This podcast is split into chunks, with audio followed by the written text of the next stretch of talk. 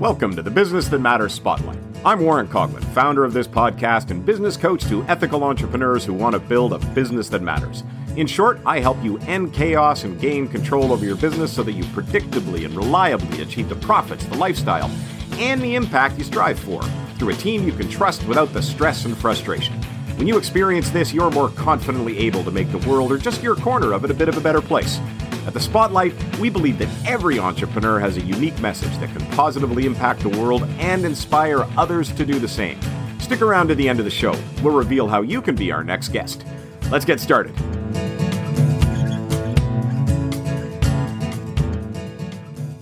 Welcome to the Business That Matters Spotlight. My name is Warren Coughlin. I'm your host. And, you know, when we talk about making the world a better place, we often think about the world outside the business. But one of the challenges we see all around us is the challenge of trust. And because of all kinds of experiences, either ones we've endured personally or that have been shared with us from friends or through social media. Many don't trust the businesses they deal with unless they have deep personal relationships. So, rebuilding trust in the economy and in business is key to building trust in all our institutions. And today's guest is on the front lines of this kind of thinking. Gaurav Bhattacharya is the CEO of Involve.ai, and they are on a mission to make businesses more customer centric. And we want to talk about what that means.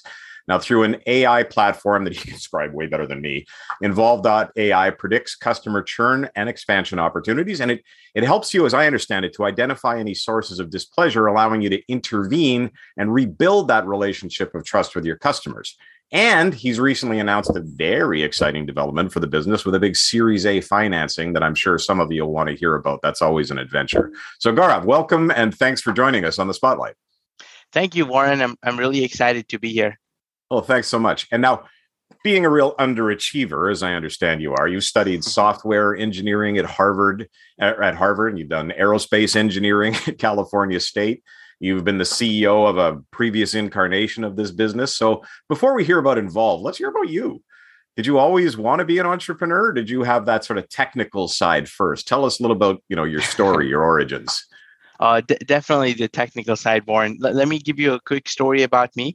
I grew up in New Delhi. Um, when I was two years old, I lost my dad to cancer.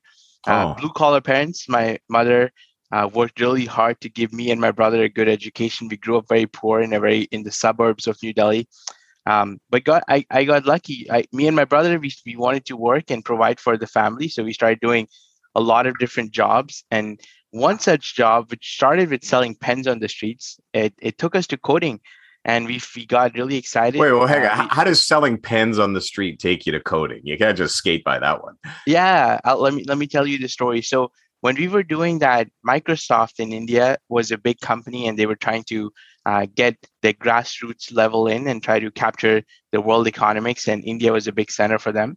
Um, some of Microsoft's engineers saw us one day and asked us if we went to school, um, and we told them that no, we don't, and and and they had this program that they were starting. They recruited us where they would teach kids, underprivileged kids, English, and some of the engineers would also teach them coding, and that's how we got introduced to the world of computers and programming, just wow. by just by pure luck. Um, but what you know, a great we, experience! Wow it was an amazing experience. It, it was a corporate social responsibility program. We got some scholarships, and my brother was older to me. He's seven years older, so he started learning how to code, and, and somehow he convinced me that this is the future uh, that everyone is, should invest in. And I started learning coding at ten. Just got into it. I just loved it. I did C plus. I built my first video game at 12 years old, and never never looked back. So that what, that's what kind of what kind of video game was it? yeah, I did a lot of first person shooting games. this um, at that at time, 12. I was like, yeah, at 12. I know wow. it d- doesn't sound fun, but um, there was this game called Counter Strike. Um, yeah. It's it's like Call of Duty, but that was like the Counter Strike used to be a popular uh, LAN video game. We would everybody would sit down in computer. So I was much younger, but I would see teenagers play that game. Um, and what I did was I would I would make maps and scenarios and different different pieces of it so you can augment the game that's that's how i started um, um, and, and the second game I worked on was chess, was a space chess, I called it. Those were some of the fun games that I worked on.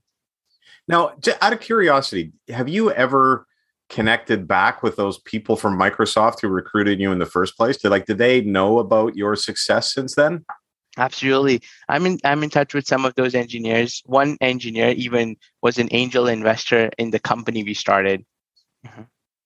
Wow. That's a that's a great story. He is it a he, he or she? It's a he. Yep. Yeah, is he is he he must feel like really good about the impact he was able to have. Yeah, you know, all the people at Microsoft feel really good.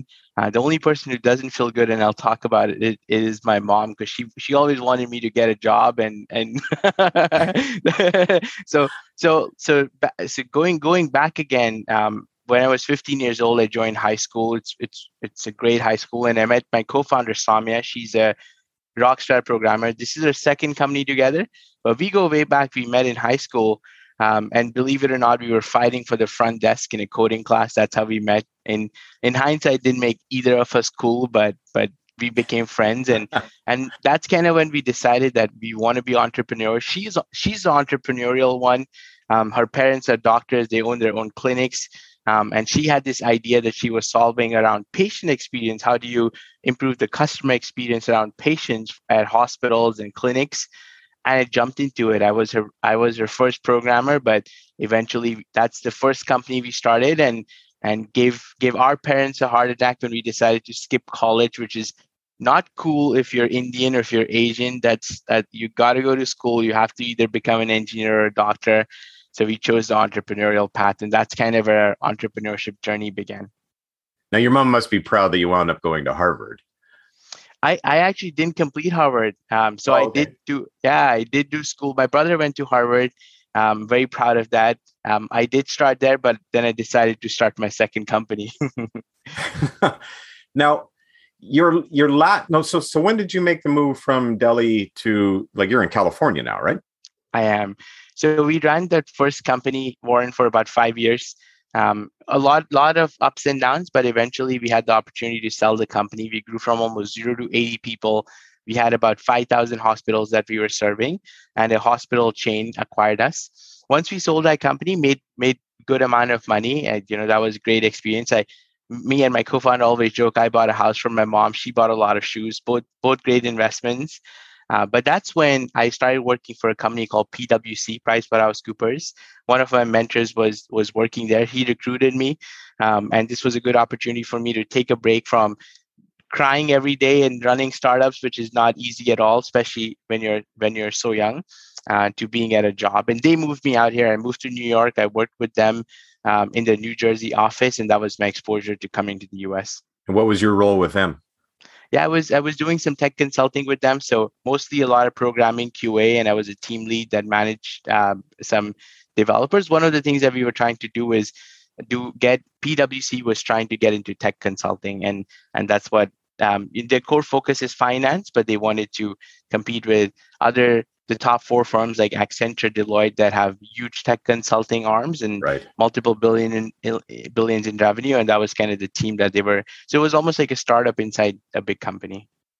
And so, when did you make the transition from that being an employee at a tech consulting firm to jumping back again into entrepreneurship? Yeah, that's a, that's a fun story too. So for I, I was doing that really really happy with it no complaints. The only thing was i was a bit bored. The the big company life is a little bit different than being in a fast-paced startup. A little um, my co yeah. My co-founder samia she did her bachelor's in computer science in new delhi and then she moved to uh, do her master's in computer science at uc santa cruz. So she was there and she had a job offer from google just randomly one day she called me. She said hey i know you're here. Like why don't we meet up? I want to review my job offer with them. Um, that's kind of how we met. And I had this serious fomo Warren. I, I was like I, I can't let her go work for google. We should start another company. And that's kind of what we did you know? I, I was able to convince her that this really cool idea which i didn't. I had, I had no ideas. Uh, but we i was able to convince her that we should work together on a, another project. One of the things that both me and Samia, my co-founder, are passionate about, and we were able to recruit some of our earlier members that, who had worked with us as our core team. We were really passionate about giving back to the community. So we built this employee volunteering platform, uh, which we called InvolveSoft, which you, you must have seen online. But mm-hmm. it started with the mission that we can connect people, we can have really smart people from every company go and work together and collaborate on projects that can help nonprofits um, have have a bigger impact through technology. That's what we started, um, and we had a lot of success. We had almost 450,000 users. More and although the challenge for us was churn was a big issue for us. We would get engaged users come do a few events and then never log into the system so we were trying to fo- follow and solve this problem of you know customer disengagement how do we get them back? How do we keep them excited? How can we improve the customer experience that they don't they never leave us but instead of churning they expand with us? And being engineers we kind of hacked a system together where we took a lot of customer data which was right every every company has a lot of information. They have phone calls, they have emails, support tickets that customers leave, how they interact with the platform if it's a software product, how are they looking at your app, your site, what features are they using, how are they doing some of your North Star metrics. We started measuring that to be able to understand user behavior, and then we we would put it through Python scripts to just predict next quarter how many users will leave, which users are disengaged, which users can churn, which users can expand. And that was just amazing for us. And when COVID hit in 2020, I we felt like every company needs to hold on to their customers because getting right. new logos and new customers became so challenging, especially for uh, for subscription businesses. We just felt there's a need for this, so we started giving it away for free to some of our portfolio companies from our VCs, that the first VCs who backed us, and they saw Im- immediate impact. People were able to get a pulse of their customers. They were able to improve customer experience, reduce churn by almost 16%. Wow. And that was our aha moment. We were we, we had this kind of feeling that we we're onto something and we should pivot and and go in this direction. So almost like Slack, how Slack was a gaming company for about five years and they weren't successful and they were using this collaboration tool internally to talk to each other and then they pivoted. That's exactly our journey. So a lot of hardship, four years we tried and failed, and then we found something truly magical, something that we had built internally. Now you had so you had some VCs already. Is that right? We did. We had some VCs already. That is correct. Now, a lot of people listening probably haven't been in the VC game yet. Um, how how did they respond to that transition and that pivot? Like, was that a tough negotiation, or did they embrace it right away? Yeah, Warren, it was a very very tough call. I would say. Um, I think it was more ha- about having imposter syndrome and being doubtful of myself than how the VCs took. So in reality, I had all these feelings about I'm going to pick up the phone, call everybody, and they're going to think way less of me than they originally thought. They're going to think that I let them down. I took their hard-earned money, or or through whatever channels they've earned that money to invest in companies, and I'm really making a big mistake. And they made a big mistake betting on me. That's how I went going in, especially being an immigrant and and um, uh, uh, coming from the background I come, I have so much imposter syndrome. I just have this really fun story. I called my lead investor. His name is Mark Mullen. Mullen, big shout out, shout out to him. He started Bonfire Ventures, true entrepreneur. I called him one day and I said, "Hey, Mark, um, this is what's going on in the business. We're not performing so well.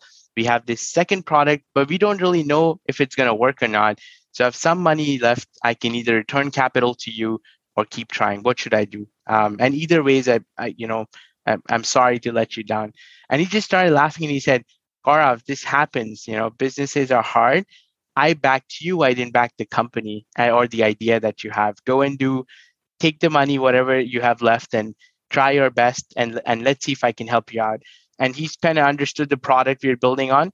Made a few key introductions for us. One top engineer we were looking to recruit. He he introduced me to someone he introduced me to the first two customers we had, and and the rest is history. So I feel I feel I had really supportive investors who believed in me instead of believing in the idea that I had.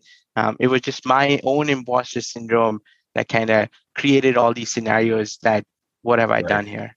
So you've got, it I mean, your story is really interesting as an example of how just someone can make a big difference in someone else's life. Those folks from Microsoft and now this investor, if any one of those people had taken a different decision, your life would be in a different place, wouldn't it? I think so. I am I'm I'm very grateful. I was talking about Mark Mullen. He's been a true mentor to me. He's not only a board member, uh, but I, but I um, and when we were doing this this fundraising, Warren, we worked so hard to find this this second partner who's going to join our board we wanted to make sure that we can find someone who's Mark Mullen's caliber and can be a partner like that. I hear all these horror stories about boards being terrible. S- Steve Jobs' board let him go, if if you kind of recall that story at Apple. Yes, I do. Um, but I'm just so incredibly lucky, and and I'll I'll, I'll share a fun another fun story. Mark and I have this kind of spreadsheet um, where where I'm a little bit overweight, so he wants me to lose weight, and he he has this accountability spreadsheet of if I'm walking, if my you know blood pressure is on target, if I'm losing the weight that I want to do every week, so he can keep me accountable. It just goes beyond running a company; it's a personal wow. relationship, and and that's kind of and that's what I would encourage all the entrepreneurs and business leaders to find investors who can not only be um, good people with money, but also people who are smart, savvy, who understand businesses and who can support you in good times and bad times. Now, I just want to talk one little one additional piece about you. Like you're the last incarnation of this business was, as you said, sort of a community platform, bringing employees right. closer together and making an impact in community. Involved that about AI now is about connecting companies more closely to their customers. So there seems to be some theme in here about using technology to make human relationships stronger. Do I do I read that right? Mm-hmm. Absolutely. I uh, you you read it perfectly, Warren. One of my core philosophies are um, my personal values are connecting people and having impact in the community. That's what I stand for. So everything that we do is about how do we connect people together? How do we bring people? Because we feel that everything's about humans, anyways. I know we talk a lot about AI and the machine coming here, but even that augments human relationships with social media. You know now i can talk to my mom on whatsapp every day she's in india. It's just all these things are just all about connecting people together from different parts of the world sharing experiences with each other and i'm just such a big fan of that. I feel that and I why is that? Why does that matter to you so much? Um, it goes back to warren it goes back to um, when i was really young I, I wouldn't be here. I think you you pointed this out. I wouldn't be here if it weren't for the people that I found in during the way who helped me out, who shared their life experiences with me, who taught me, coached me, mentored me. And I got so much to learn from them just by watching them, by their stories, and them being in my life that I wanted to kind of replicate that for others. So everything I do is all about how do we connect people and how can we have impact at scale. So those are the core themes that I would I like to follow and hopefully can continue following in all the startups I do or all the companies I work with. So let's transition from that then, because that's a good that's a good jump off point for about involve.ai. So and just so we don't get too jargony at the beginning, just define what you mean by customer centric and then what what involve actually does to accomplish that.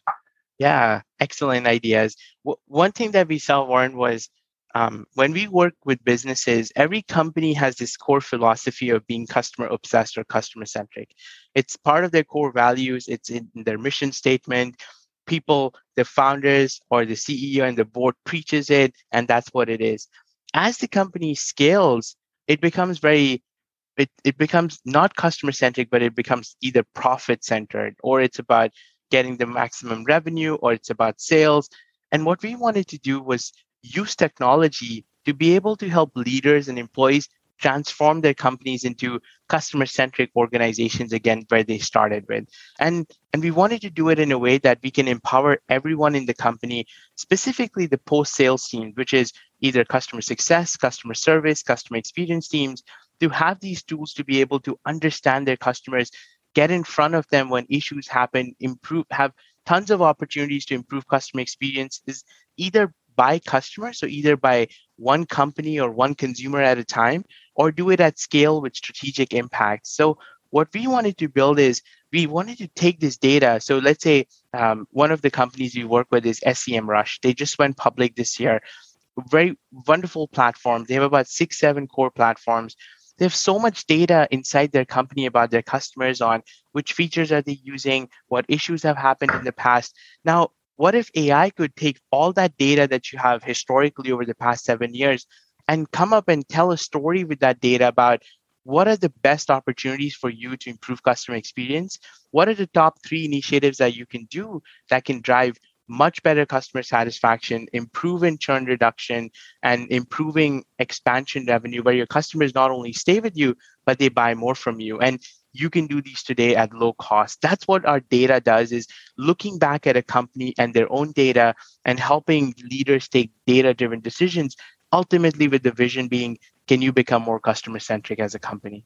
So without going too into the you know into the weeds of the of the tech what is it how does it do it? Like what does it what does it act like how does that data get acquired? And is this is this only for b2b or does it work on a for b2c clients as well it works on both. So the core is it we work with subscription companies. That's our core focus. So so tech, technology based subscription company? Um, it can be technology based we do work with companies that sell construction equipment or manufacturing plants.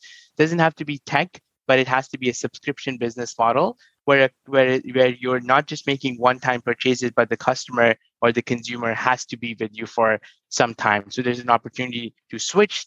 As an example, if I'm on Netflix, then there's an opportunity for me to cancel the Netflix subscription, go to HBO Max, or do something different. Or that that's the business model that we follow, and we feel our bigger thesis is that the whole world is going towards a subscription economy. There's about 23% businesses in the world that have subscription business model, uh, but that's growing 12% CAGR, so 12% year over year.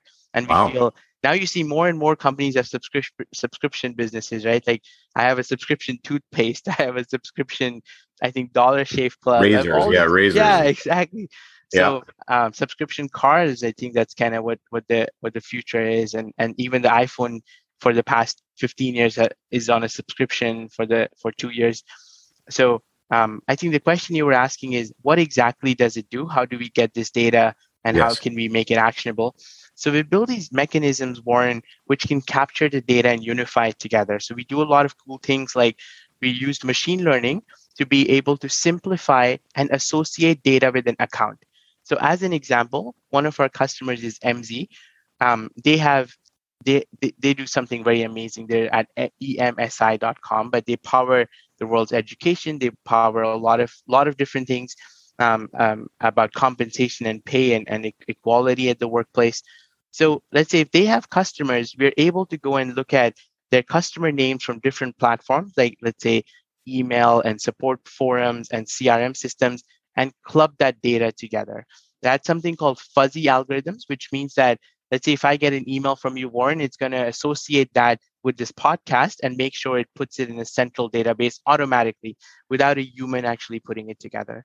Now, mm. once we have clean data, we can use machine le- learning to run correlations in the past. So since we have a history of all the customers who were unhappy at some point, we can look at their behaviors, like how they use the product, what support tickets did they have, to understand what were some of the key indicators for an unhappy customer.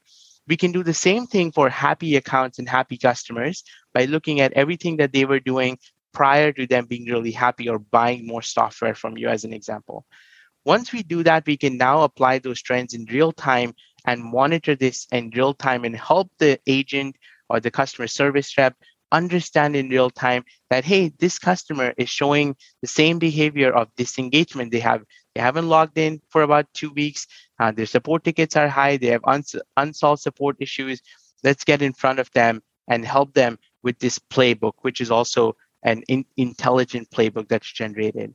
That's that's what we do. So that's the nitty gritties of it. And the only thing ai does is it can just do a lot of data crunching very fast Everything right. else can be done manually by people who are smart, who have been there for a long time. You're just trying to take that and and um, defragment this knowledge. Uh, so, what kind of results is this generating for clients? It's amazing. I think I'm just so excited. Some of the customers we have, they've reduced churn. I was saying by about 16%. There's a lot of expansion revenue, 12% expansion that we see within the first six months of a company being with us.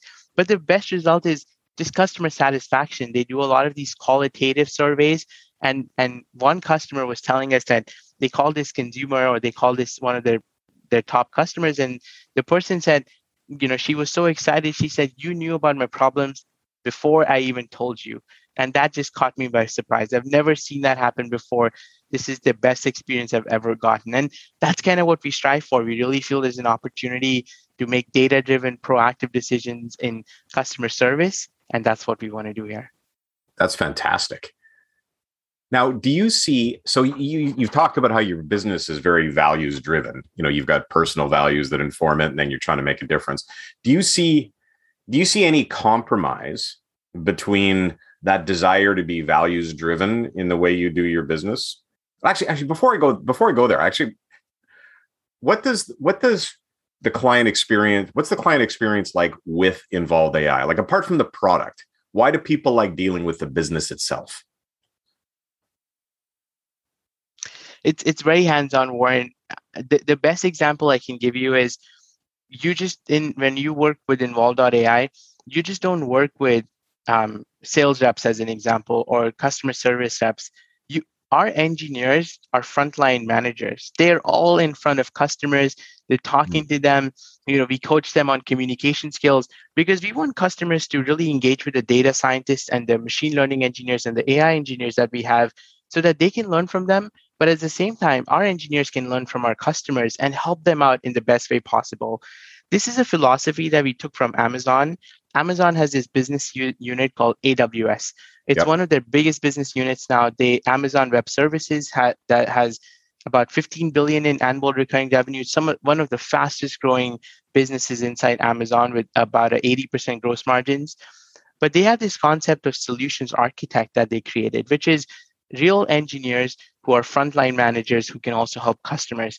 Similar to Apple Care, you have people who are technicians who are who are trained to give a good experience, talk to customers, that's what we follow. When you go to an Apple store, there's smart kids who understand everything, who have been trained, who are personable, but can also help you solve your problems. And that's the biggest thing that we do in our company is we are very product obsessed. Our sales reps, to our customer service and experience teams, to our engineers, everyone understands the nitty gritties of how our platform works and how it helps our customers.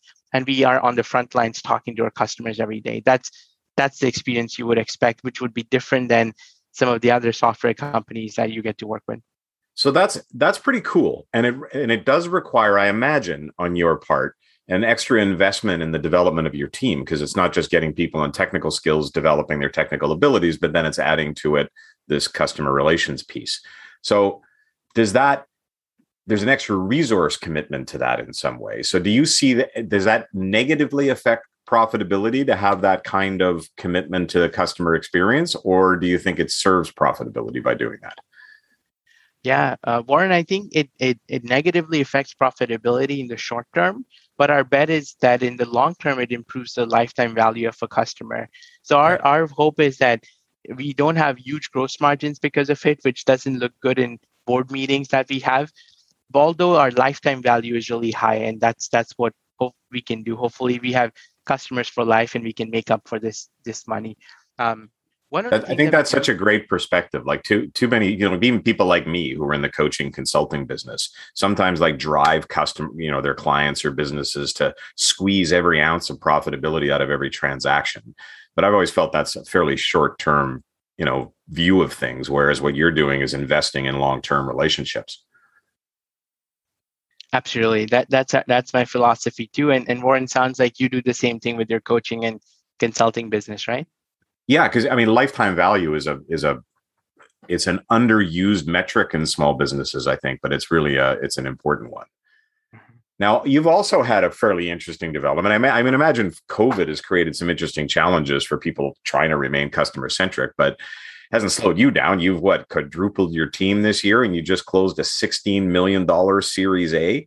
Um, now, a lot of our listeners won't have gone through that experience a bit. Can you share a bit about how that came to be? And in particular, my my understanding, having spoken to a bunch of people have done this, is that you know those kinds of financings aren't always rainbows and candies. So, was it a was it a tough process, and how has that presence of those kinds of investors expecting a return affected your strategy going forward? So I know I asked a few things within there, but have a go. Yeah, let's do it, Warren. Um, here's what I would say. So going into this this this this round, I'll, I'll give you a story of like of the hardships that that we have faced. In 2020, I remember we were almost running out of money, and I and we weren't doing so well although I decided that the best way to stay in business and, and keep our people employed would be to go out and, and do a fundraise. I was on the road when COVID hit. Everybody was advising stay home. Uh, in March, I remember I was in San Francisco pitching as many people as I can. Anybody who would meet with me, anyone who is a real estate investor, to a rich person to a VC to an angel investor. Anyone who would meet and who said COVID is is a, is a, is something that is not real and didn't believe in it or uh, had a small time hard time accepting it, I was there meeting them. I was there pitching them, and I, I went to almost 200 pitches, and wow. nobody invest nobody invested in us. And over what period have, of time? almost for three months. I was out January, February, March until mid April when my mom called me one day and said, You got to go home and lock your door. Like this, you can't be risking your life. I, I remember that. Um, so that's kind of how sometimes hard it can be. I think it's a lot of situational. It could be based on luck, on how your business is doing, and there's a there's an amount of grit that you need because you you need to go through that those experiences. This was the complete opposite, Warren. Our our company's been doing really well. Um, we've been growing 40% month over month. So we had the right metrics and we built this really strong team together that we've been, the core team has been together for so many years now because we've been experimenting, trying different things, and we worked so well with each other that that we I just knew that whatever we were doing, we could be, you know, we could be just selling popcorn or we could be selling ice to snowmen here. But I feel like we would be successful doing whatever we were doing just because the team we built is so good.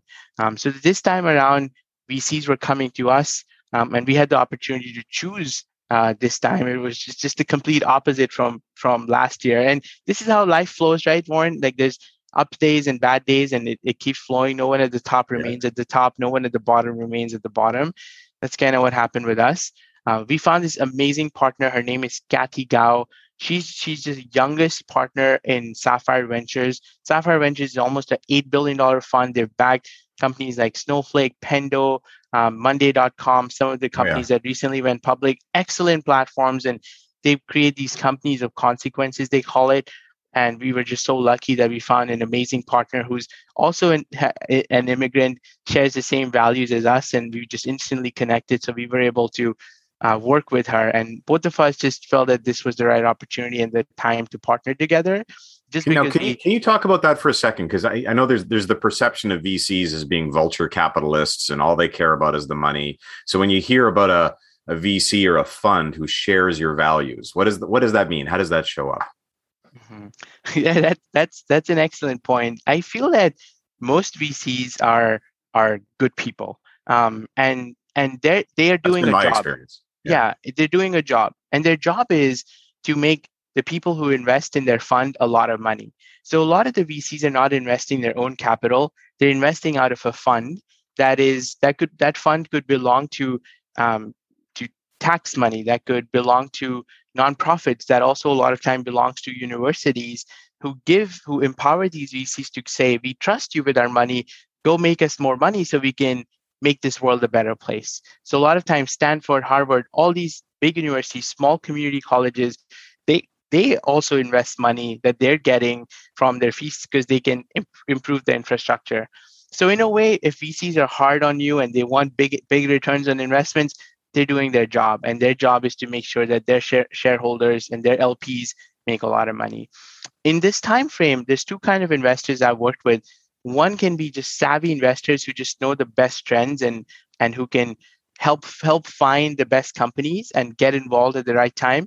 Then there's other side of VCs who are partners or operators who've been CEOs before or who've been operators at, at companies and tech companies that really understand what it takes running to run a business. And they're very empathetic because they've had to fire people. They've had to cut their losses. They've had to make really hard decisions. And those are the people i love working with. And that's that's right. cathy gao for us.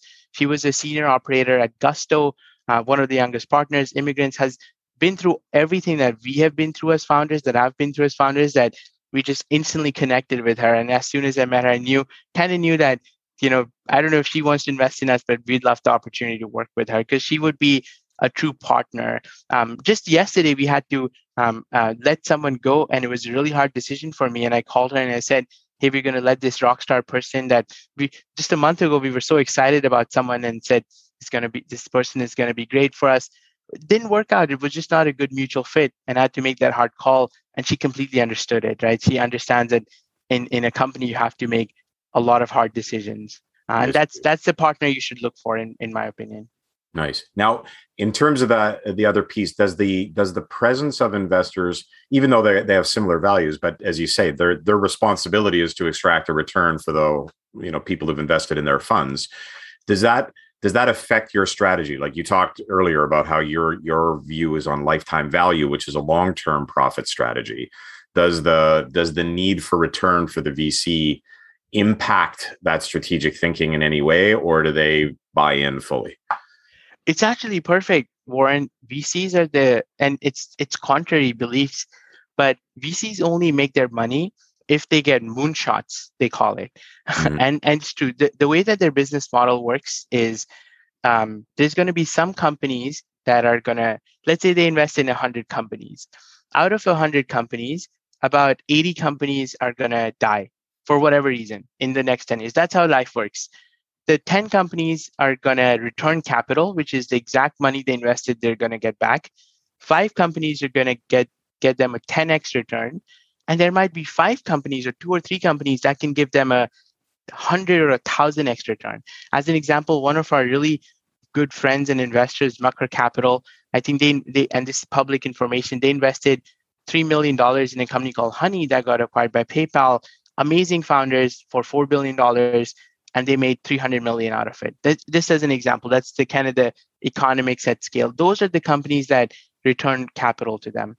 Right. VCs actually love that you are going for the long game and that you want to build a company of consequence and a generational brand.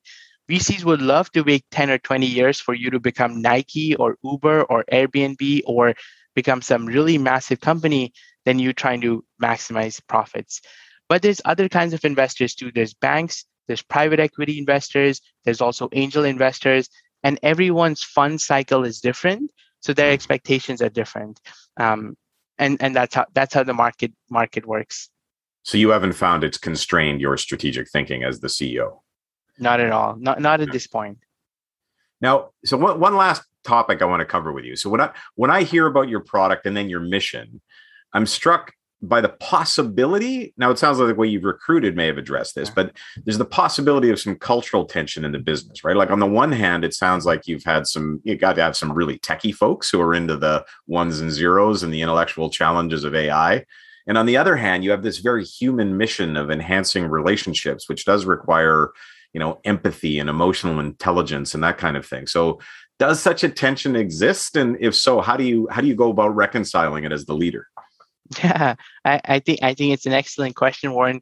There's always a healthy balance of what are we doing, and I think the core value is what are we building and why are we building it. The why is the most important. So we have we call it vision, mission, and values. Our vision is to make the world customer centric. So everything goes back to that vision. Are we are we taking this decision? Are we hiring the right person? Are we are we launching the right feature?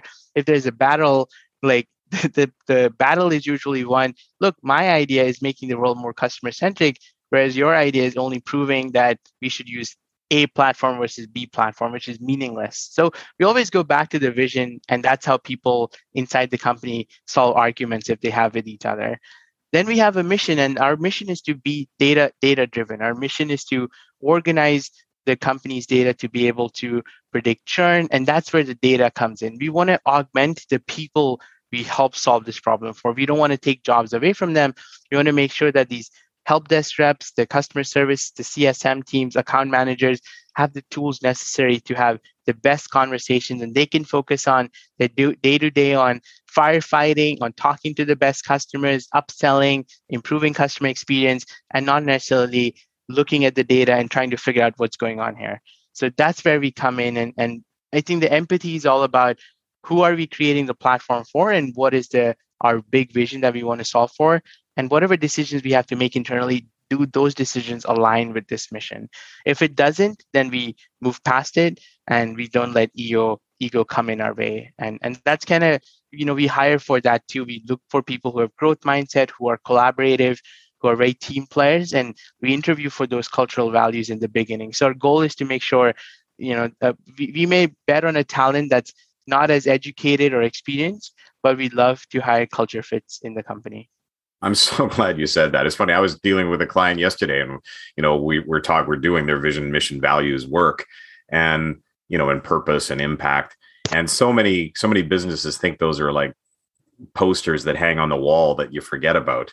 But entrepreneurs like you that I talk to who are succeeding in this, it's they embrace that and it's really it's so foundational behind their strategy. So I'm I'm hoping that people listening to this will take it seriously because sometimes when you hear vision, mission, values, eyes glaze over and think it's very kumbaya, but it's so mm-hmm. it's so informative of your overall strategy and how you build the team that's ultimately going to deliver the service to your customers, isn't it?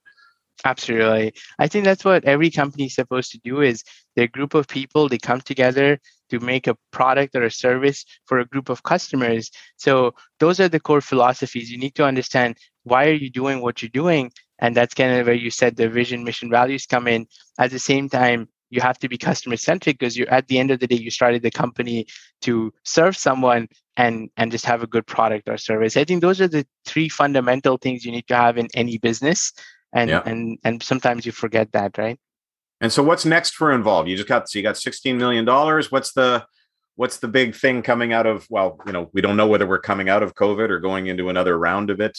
You know where where, where are you headed with uh, with involve now? What's next? We're, we're a 100% remote team and we're hiring. Uh, we grew from almost four months ago to 6 to 16 to 30 to 40 now and i think our goal is to get to 100 um, by February next year. So growing really fast. So hiring for engineers, sales reps, for BD business development teams, customer service teams across the board. So if there's good talent listening to this podcast, please apply to involve.ai career. Sorry, that's a shameless plug, but no, it's a good one. It sounds like a great uh, company to work for. Yeah, and 100% remote. Uh, we've always been remote. We we uh, we work on Zoom meetings. that that's where we live every day. That's kind of how how our world works. Yeah. Um, that's the biggest thing, and I think just building the foundations of scale. One of our vision, big vision, is to be able to create a million jobs for people over the next few decades of the companies there. Just build a generational brand. We we also want to build a Bank of America or or, or you know something massive that is is has been there for hundreds of years. That's that's our that's our core mission. We want to build the next Nike. Um, obviously not building shoes, but we want to build a great company that lasts for many, many years. And that's what we're working on. So if that's the passion anyone shares, come join us. We'd love to have you. Nice. Listen, you've you've shared a lot about your story. You started by selling pens and pencils on the street to running a, a highly funded AI based business that does customer centricity. You moved around, you've been an employee, you've been an entrepreneur, you've grown and thrived through the pandemic, and you've earned the trust of people willing to give you millions of dollars. And you've been a mentor to other entrepreneurs at an incubator, I understand. So for for our entrepreneurs listening, if you can if you can distill this down, what are the biggest learnings you've had that have contributed to your success? Mm-hmm. I, I think I think for me it comes down to a few key learnings that I live by. The first one starts with believing in yourself. I have so much imposter syndrome. Believe it or not, every founder has imposter syndrome. Every person who's running a business has imposter syndrome. Can someone else be doing better? What am I doing with my life? Am I wasting other people's money? Am I wasting my time and my family's time? All these questions are just so detrimental to you. I think the best athletes the best entrepreneurs or the best even people in in the marine corps they understand that mindset is everything and believing and it starts with believing in yourself and your ability. It's just starting there. I don't mean overconfidence but being in tune with what you're good at acknowledging it and doing it and just trying and and and not not letting your thoughts stop you. I think that's a big learning for me. Um, the other one that i'm a big fan of and goes back to a story you know one of the times um, when when I was a little kid and I would walk back home, there used to be the Indian national flag because I grew up in India, and it would always be waving on days. And some days there would be no wind, so it would be it would be stopped. Um, and one of my coach would always tell me, in life you got to be like the wind and not like the flag. So be the wind, not the flag, which means be proactive, take initiative, don't follow trends, but create your own path forward. Don't be like the flag that completely relies on the wind. On a windy day, it's, it's flowing and it's great, it's happy. And on a non-windy day, it's just stagnant, it's not moving. So that's that was the life lesson that I always take is sometimes there's situations that happen around you. COVID was a big situation for people and and things happen that you just can't control, but control the things you can control, be proactive in the situations, take action. That's what I believe. And I think those two are my biggest lessons that I love to share with others too. I think that's a great place to finish off. Be the win, not the flag. What a great yeah. lesson. Listen, thank you so much for your time and sharing your experience and your wisdom. And I love the fact that you're so aware and grateful for those in your life that have contributed to your success while at the same time taking like full personal responsibility to continue with that success. It's a great combination of humility and confidence that I think is a great model for others. So thank you so much for taking the time to be with us. Yeah, thank you, Warren. Excited. And where can people find you if they if they want to find out more? Where do they find about about Involve or about Gaurav? Yeah, LinkedIn would be a great start. We, are, my website is involve.ai. That's the company. Um, I'm on LinkedIn, Gaurav Bhattacharya. Um, please feel free to connect with me. I love connecting with people. Happy to get any messages there. Thanks so much, and good luck over the uh, over the use of this this uh, sixteen million dollar funding and becoming the generational brand that you dream of. Thank you. It's only the start, Warren. I appreciate it. Thanks for the opportunity. My pleasure.